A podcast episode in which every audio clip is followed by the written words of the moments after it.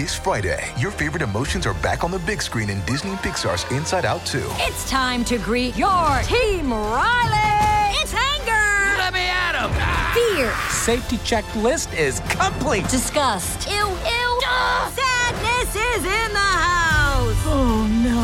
Hello, I'm anxiety. I'm one of Riley's new emotions. Disney and Pixar's Inside Out 2. There's a part two? We're going! Rated PG. Parental guidance suggested. Only in theaters Friday. Get tickets now. We took it all. We brought them to our land. An endless night, ember hot and icy cold. The rage of the earth. We made this curse. Carved it in the blood on our backs. We did not see. We could not, but she did. And in the end, What will I become? Senua Saga. Hellblade 2. Play it now with Game Pass.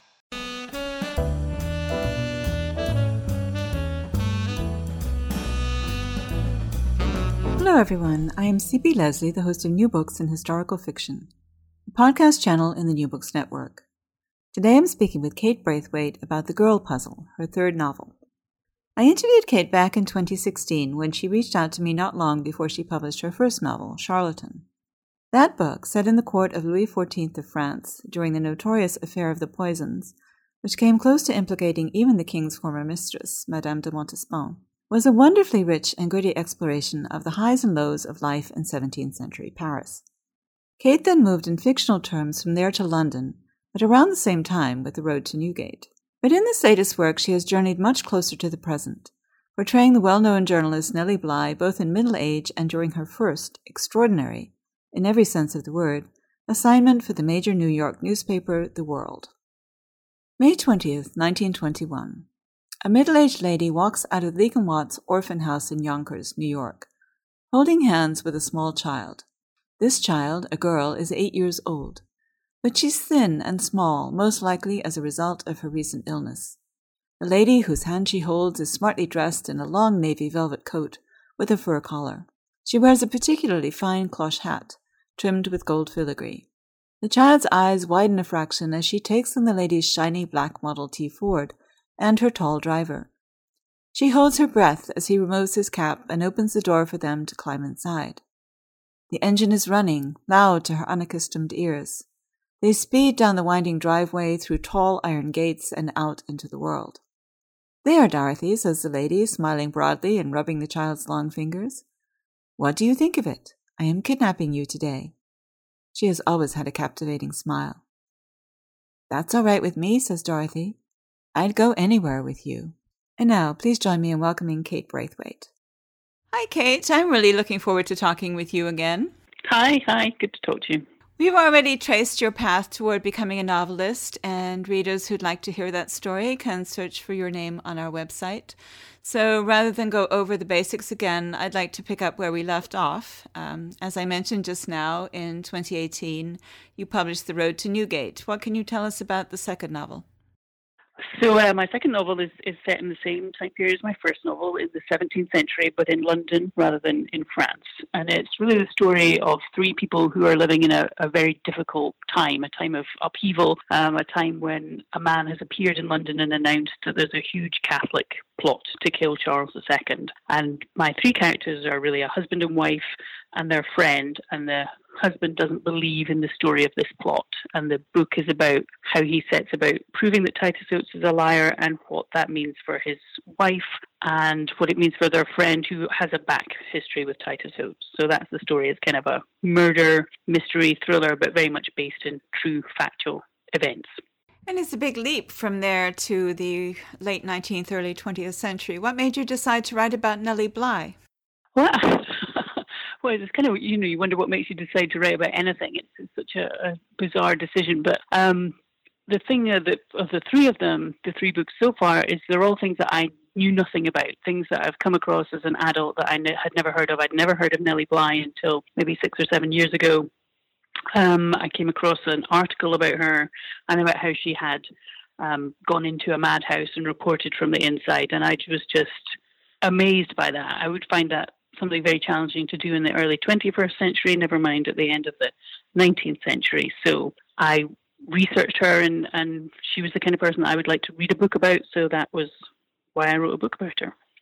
And tell us about her as a personality. Um, you know, what particularly about her appealed to you, besides the fact that she did this thing with the madhouse, which we're going to get to in more detail? Sure. Well, she, I mean, she's obviously very brave. You know, she was very young. I think I was very struck by how young she was. She was 23, I think, at the time when she went into the madhouse.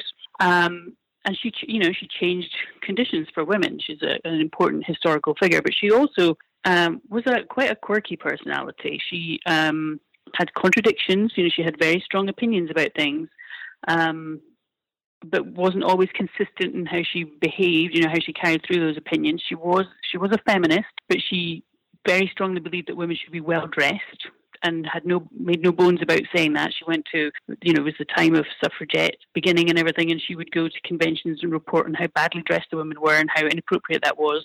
You know, they ought to use every tool in their toolbox. So she, uh, yeah, she's just she was very outspoken. She would say what she thought. She didn't really back down, and that I think that makes for her an interesting character.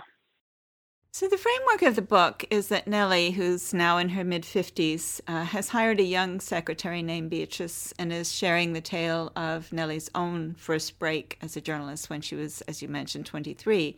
But even before this part of the story begins, um, that is the earlier part of the story, as Elizabeth Cochran, Nellie was already a journalist. So, what brought her to New York? Um, I'm not asking for the whole story because that gets revealed over the course of the novel, but what you set up in the beginning. So yes, she was a journalist. She was a journalist in Pittsburgh, um, uh, working for the Pittsburgh Dis- Pittsburgh Dispatch, and she, you know, she'd um, gained her job there. She'd gone to Mexico, in fact, for six months with her mother, and uh, reported from there. She didn't just want to be the kind of um, social reporter, the reporter of what people were at weddings. She was, you know, adventurous, and she wanted to make it in New York in the big time. She she wasn't getting the opportunities she wanted in Pittsburgh. Um, New York, you know, then as as now was the center of journalism, and she wanted to be at the center of everything. So she, uh, you know, scribbled a note to her editor and said she was going to New York and set off by herself to uh, try and get a job in Newspaper Row. And what does she find when she gets there? Why is she so desperate for this job with uh, Pulitzer? Well, when she when she gets there, she can't get a job. So I think she went in maybe the May, I would say, of 1887, and by August, she's running out of money. She doesn't have the job. She can't hardly get her foot in the door. In fact, the only way she gets her foot in the door of these editors' offices is by deciding to write an article about what it's like to be a woman journalist trying to get a job. And there's a fantastic article that she wrote that was in the Pittsburgh Gazette dispatch rather, um, where she's interviewed these these editors, and they're all saying, "Well, we can't have women because they can't go to nasty crime scenes. We can't have women because they can't run down the stairs. They will put off the men in the newsroom." Um, so there was a huge prejudice against women journalists. There were women journalists, but what they were, what it was believed they could do was very limited. So she uh, couldn't get a job. She was having to send articles back to Pittsburgh and she was running out of money and finally she was actually robbed. So i've made that as part of the novel at the beginning um, but she, she did certainly run out of money. So her purse was stolen and she if she didn't get a job she was going to have to go home and she wasn't a person that wanted to go home. You know she was a person that wanted to finish what she started and achieve her objectives so. You know i'm listening to you talk and i think in some ways it's changed so much for women working, right? And in some ways, people are still saying the same things. I know. Well, there's, there's, a, there's an episode much later in her life, which isn't which isn't in the novel, but in in 1913, she reported on Woodrow Wilson being inaugurated, and she went up on the platform just before the inauguration in D.C. and looked out, and she writes in her report in her newspaper article how she stood there and wondered if there would ever be a female president. Ah. And I just, you know. we won't, we won't say any more. You know, right. that, was, that was in 1913, and now we're in 2019. So some things have changed and others not. Right. Yeah. So this is very much journalism on the ground. What Nellie wants to do is go to Europe and return in steerage with immigrants so she can write about the immigrant experience, which is another current theme, as it turns out, firsthand. Um, Pulitzer rejects that option, but then he proposes this, what seems on a the surface even riskier proposition for a young woman. Um, this thing about going to Blackwell's Island and the insane asylum. So, wh- why does he do that? There had been, I mean, that was something I researched. There had been articles in other newspapers, as one in the New York Times, I have, um, of people um, complaining about the asylums. There were a series of asylums around New York on on the different islands. There was one on Ward Island, the one on Blackwell's Island, and there was, you know, there, every so often there would be reports coming out of abuses in the island. Um, people die, you know, there was a terrible death rate, or people would be released and talk about the conditions. And so Pulitzer, who was, you know, finger on the pulse at the time, the man of the people, um, trying to create a a paper for the people, things they would be interested in. That that was this kind of story that was right up his interest alley. It's not very clear who actually thought of it, but I don't think that she did. I'm fairly sure that he did or his editor did. And so they proposed that Nellie would get herself committed to the asylum for an actually an unspecified amount of time, but they did promise to get her out, and then she could report from in from the inside of the women's asylum in Blackwell's Island. And that turns out to be rather a challenge for her to get herself committed. How does she go about it? Well, it's, it's a challenge, but it's one that she actually accomplished very quickly. I mean, literally that same day, she went home, she practiced in the mirror, she thought about what it would be like to be mad. She stayed up all night, she put on terrible clothes, and she checked herself into a temporary home for women. And on the very next evening, um, acted so erratically and strangely and disturbingly that the um, the matron of the home in the morning called the police, and the police took her before a magistrate, and she acted insane enough to be sent first to Bellevue Hospital. And what does she find there at Bellevue? So Bellevue is her first, you know, moment where she's really done it. She's she's in it now. She can't, she can't get out of it. She's taken there um, in an ambulance. She starts to feel at that point really the personal risk that she's putting herself at. The, the ambulance driver is overly familiar with her. She's then in a room with other women um, who, you know, she doesn't think they're all mad, but you know, she is now with lunatics. There's a doctor there who visits her in the night uh, in her room. So, so that's really where she starts to feel the the personal danger that she's put herself at. She also thinks the food is terrible, which is a, a great theme of her of hers when you read her reports on it. She finds out that asylum life is not comfortable, it's scary, and um, but she's done it now, so there she is. Does she regret that she accepted it? I mean, she did it obviously because she needed the job, but even so, I mean, that's quite a um, an assignment to take on. I mean, you feel that she must have done uh, it because the thing that was sort of the main interest for me to fictionalize the story is when you read her reports. So, from after she was released, she's writing them as a journalist, reporting on what she found there. She doesn't go into really how she felt about it because that's not her job. And so, my kind of interest was looking at her and her character. And yes, she's she does this, and yes, she does succeed. But how did it feel while she was doing it? You know, she didn't actually know when they would come. The days were interminably long and challenging. So I think you know she must have gone through a process, and and this book, you know, records my imagining of of what it must have been like for her.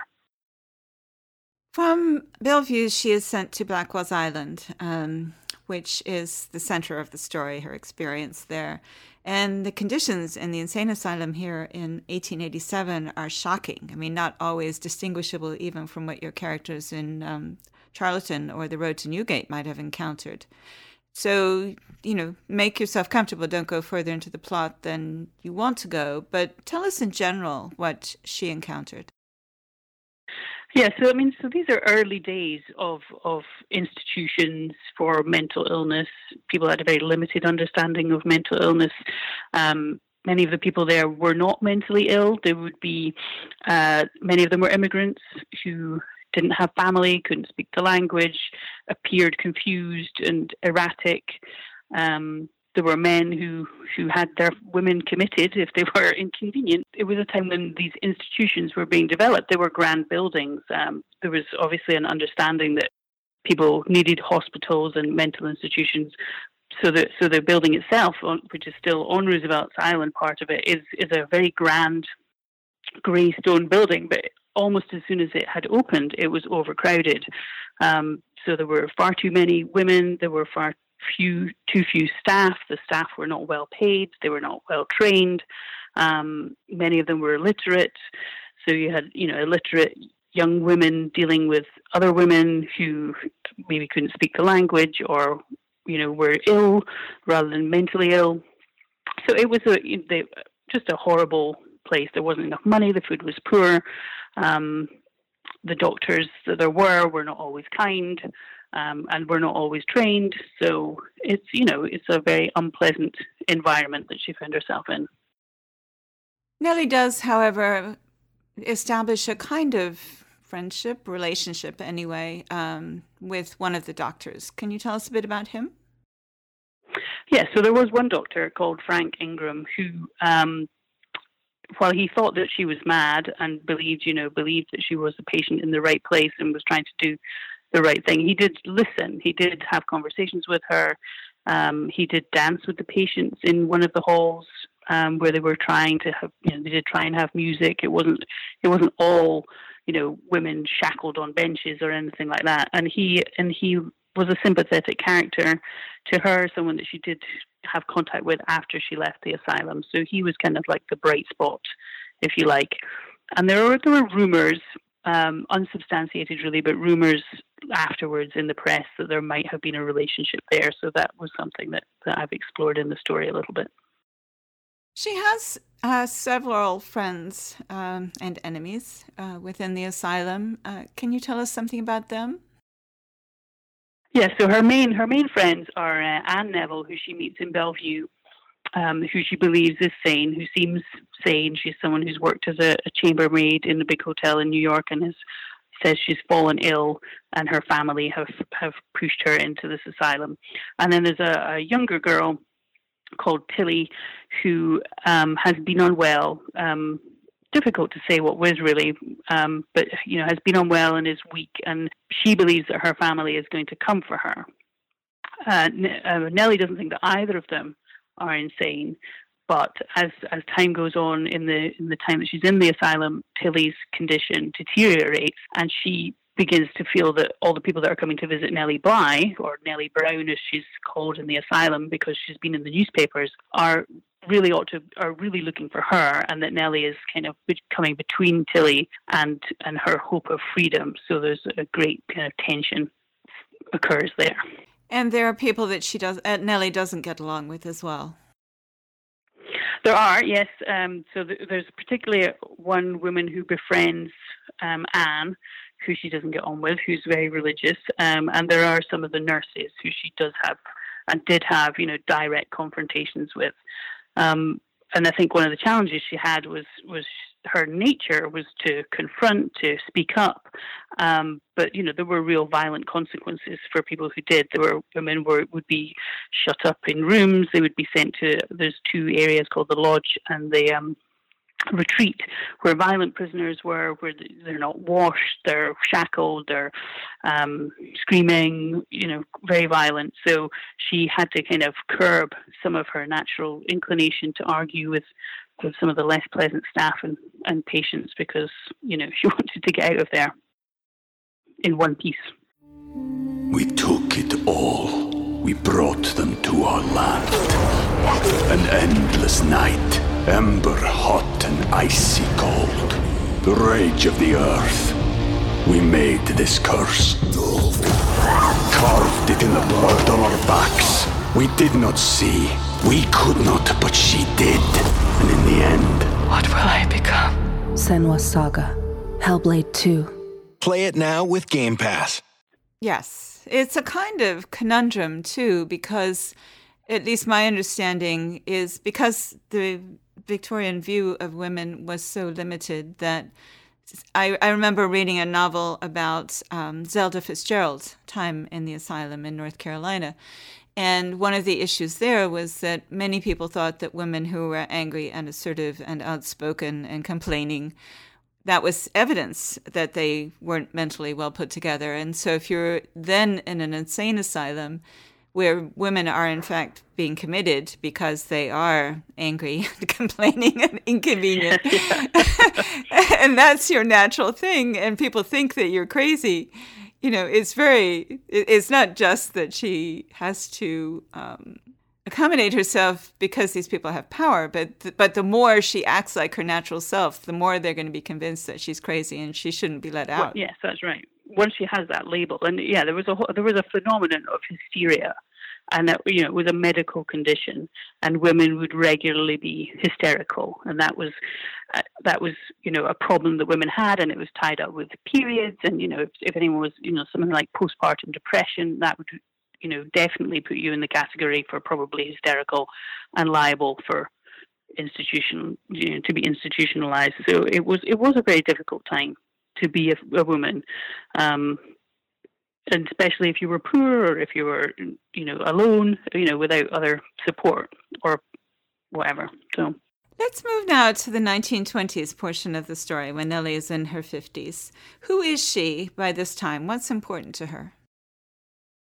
So Nellie, you know, after the asylum thing, then also went around the world and became, you know, massively famous. She was a huge American celebrity there were board games made about her. There were hats sold, like Nellie Bly hats, you know, this kind of thing. But it didn't. It didn't last for her.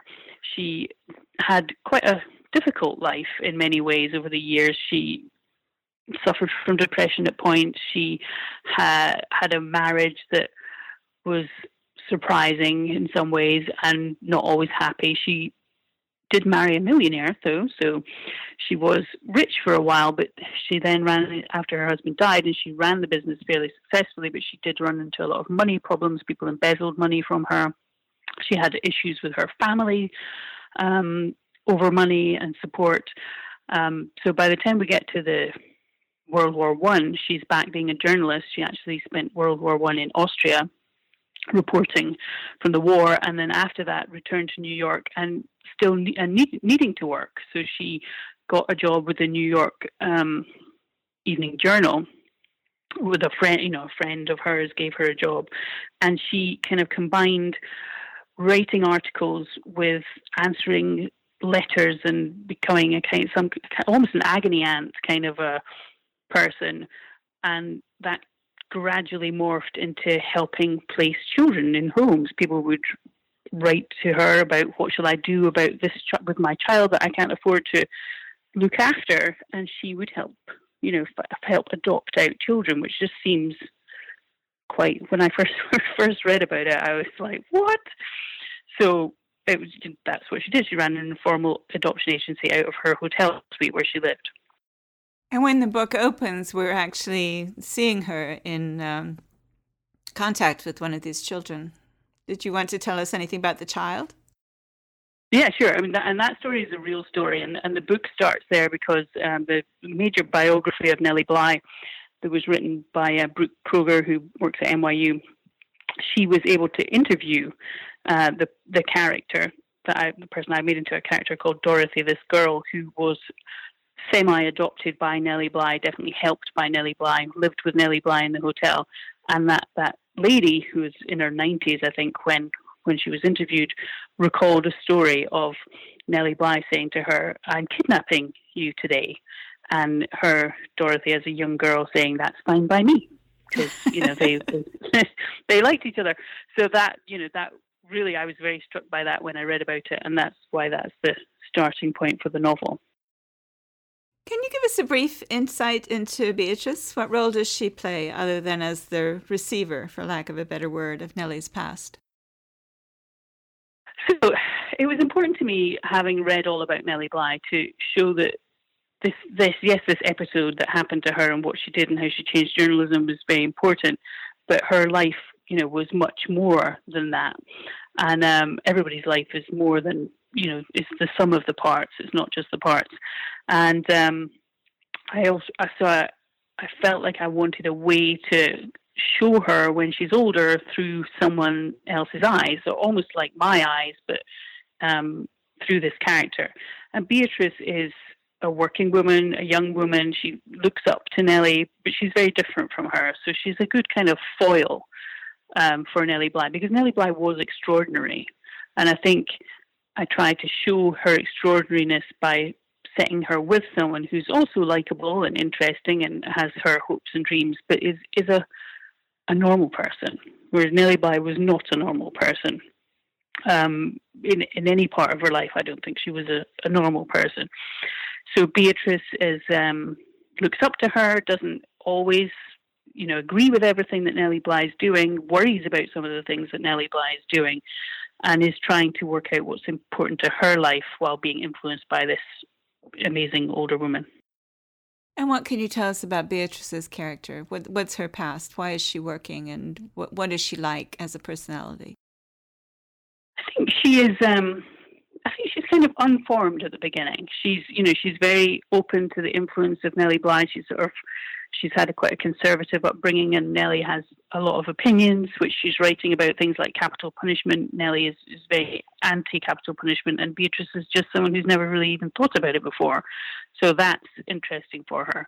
But she's more traditional than Nellie. She wants to find love. She wants, you know, she she meets Ernest in the book, who is involved with the adoptions, and she doesn't always agree with what he says, and she needs to kind of find her voice between these two big characters but I think she does kind of achieve that. She worries a lot about Dorothy. Um, she's a, she's a, got a very strong moral compass, um, but she's a quieter character than than her flamboyant boss. You mentioned that you read all about Nellie Bly. What kind of research did you do? So um, I, there there are many books about Nellie Bly. Surprising number are, are like kids' books. I don't really know why.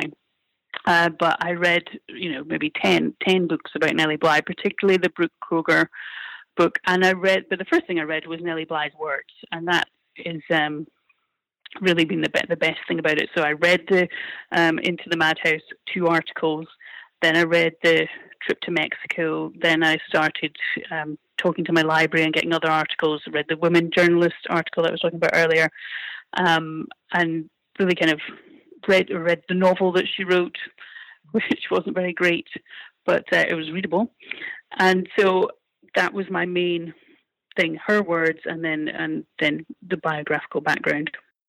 And having read all that, how did you take it and turn it into um, such a biographical novel? I mean, how did you get inside her head? Well, I think you hear she has a very strong voice. I mean, one of the things in the way that I wrote the book was I was very anxious that she had, you know, she had written about this asylum experience, and everything that she wrote was in the first person, and I didn't feel that I wanted to just be someone hundred years later sitting in an office or a room pretending to be Nellie Bly. So that was kind of why the story of the past is her review, her revisiting it later talking about herself in the third person. So it's Elizabeth's story. Um, I was very interested by the fact that she had all these different names. So she was Pink when she was a child, but her name was Elizabeth. But then she became Nellie, and so the, that played a lot into my thinking of it all.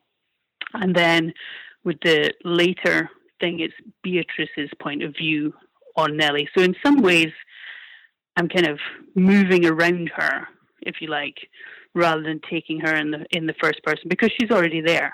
But I would sit, you know, before I started writing, almost every day I would read something that she'd written, and she, she she's not always serious, and she's not always the deepest thinker. And when you read her articles, but she had a great sense of humor. She was very forthright. Um, you know, she would call a spade a spade kind of thing, and so I, I hope to kind of try and get that across in the way that I set out to do it. Oh, you did. I mean, she's quite a fascinating character, and I had a real sense of her as a personality. I mean, whether she's the historical Nellie Bly, I don't know, but that doesn't really matter because it's a novel. No, agreed. I mean, I do think she is. I mean, one of the things about Nellie Bly is, is um, you know, there are lots of you know things like movies about her, and and there was a Lifetime production that was on the TV just at the beginning of the year about her going in the madhouse, and it's a beautiful production, and the acting is really good. But the story is not, is not the story, you know. And I sat down to watch it fully, you know, calm and ready to just enjoy it. And then I'm like, that's wrong, and this is wrong, and no, that person wasn't there, and, why did you add that storyline? That's not true. And and um, so she does get kind of fictionalized, and I really tried not to fictionalize her actual story. I mean, her character is my understanding of her character, but pretty much everything that happens are things that happened. That is the downside of research. Then you know what other people have gotten wrong. I know, I know. I really hate being that person, and I love the program, and I wouldn't want to put anyone off watching it because it's it's super enjoyable to watch. But it's just not the story. It's not the true story. The title, The Girl Puzzle, comes from an article that Nellie Bly herself wrote. Uh, what did she intend by that, and what does it signify for you that caused you to choose it as your title? So, so the Girl Puzzle was her very first published article, and she got her job um, because she responded. She wrote a letter to the editor in response to a column where a father was um, complaining or waxing lyrical about what could he do with his daughters. He had, I think, five daughters, and they weren't good for anything. They couldn't get jobs. Um, so, how was he supposed to support all these daughters he'd unfortunately had? And so Nellie wrote this letter in anger and irritation, and the editor, you know, saw something in it and called her in. And her first article was a, really a call for women to be, and she was 21 at this point, a call for girls to be given opportunities, to be allowed to be more than teachers and or or sewing, you know, seamstresses, to be, you know, for the world to be opened up and them to be given opportunities because there were girls and there was work that needed to be done, and that that that was the puzzle that was presenting itself. So that was her choice, and I liked it as a title because, obviously, because it was her first article. Because I felt that the story of what would happen to Dorothy was a puzzle. Really, you know, what was the best to do for this girl who, you know, had had no family and had had this difficult start in life. So that was a puzzle. But also, I think, you know, sometimes being a girl is a puzzle. You know, how do you uh, balance? How do you balance? Do you want to work? Can you? Do you have to work? Do you want to have children? Can you have children? Can you do both? Should you do both? Um, all of those things, and and you know, it was a puzzle for Nellie to have a career and to get the career that she wanted, and then it wasn't even maybe all that she did want, and she wanted, you know, then she did marry this very rich man and so, you know, life is a puzzle. So that was kind of why it appealed to me, if that makes sense. Yes, it does. I mean, she herself is kind of a puzzle in a way. yeah. what would you like readers to take away from the girl puzzle? Um, I hope the, you know, I hope more people will know Nellie Bly than they did before because I think, you know, I think she was an awesome person, and I think, um, like you said, there are uh, ways that we've moved on a great deal and ways that we haven't, and I think it's very important for modern day you know I, I wrote the dedication was to my daughter who's just turned 14 and i think that um, people need to remember how short a time it has been since women have had the opportunities that we have now. So i would like that to stand out. I, I it is an immigrant you know there is a big emphasis on the amount of immigration um, the problem that you know the amount of immigrants that were in the asylum. So i think that's an interesting um, area that I'd like people to take away. And um, I hope they just enjoy it as a as a story and you know see that a person who might be famous for one thing still has a whole other life and a whole baggage from before and things that happen after and so those things this book hasn't been out very long uh, just a month or two and do you already have a new novel underway I, i'm researching so I haven't written a stitch for a while, which is making me feel slightly peculiar. I really kind of need to, but I need to, you know, sometimes, or for me anyway, I do the research and then there comes a point where I think, right, that's, this is where I'll begin. And I know that then I'll still have to do other research, but it will follow. So I'm kind of waiting for that point. I'm going to write a series, I think, set in the French Revolution. So it's, uh, you know, it's, I've hopped centuries again, changed countries again. I don't know why I do this to myself, but that's uh, that's what I'm doing. So I'm hoping to start writing it in September when my kids go back to school. Sounds great. I wish you all success. Thank you so much for sharing your time with us today. Oh, thank you. Thank you very much. I hope uh, I'm glad you liked the novel. And thank you for listening to our podcast. Once again, I am CP Lesley, the host of New Books in Historical Fiction, a podcast channel in the New Books Network and today I've been talking with Kate Braithwaite about the girl puzzle. Find out more about her at www.kate-braithwaite.com. If you enjoyed today's podcast and would like to discuss it further with me and other New Books Network listeners, please join us on Shuffle. Shuffle is an ad free, invite only network focused on the creative community. As NBN listeners, you can get special access to conversations with a dynamic community of writers and literary enthusiasts. Sign up by going to www.shuffle.do slash nbn slash join. Like us on Facebook, search for NB Historical Fiction, and follow us on Twitter at newbookshistfic. If you do, you'll see each time we post a new interview. You can find out more about me and my books at www.cplesley.com, where I upload expanded posts about the interviews and in general discuss history, historical fiction, and the rapidly changing publishing industry. Goodbye until my next conversation about historical fiction on the New Books Network.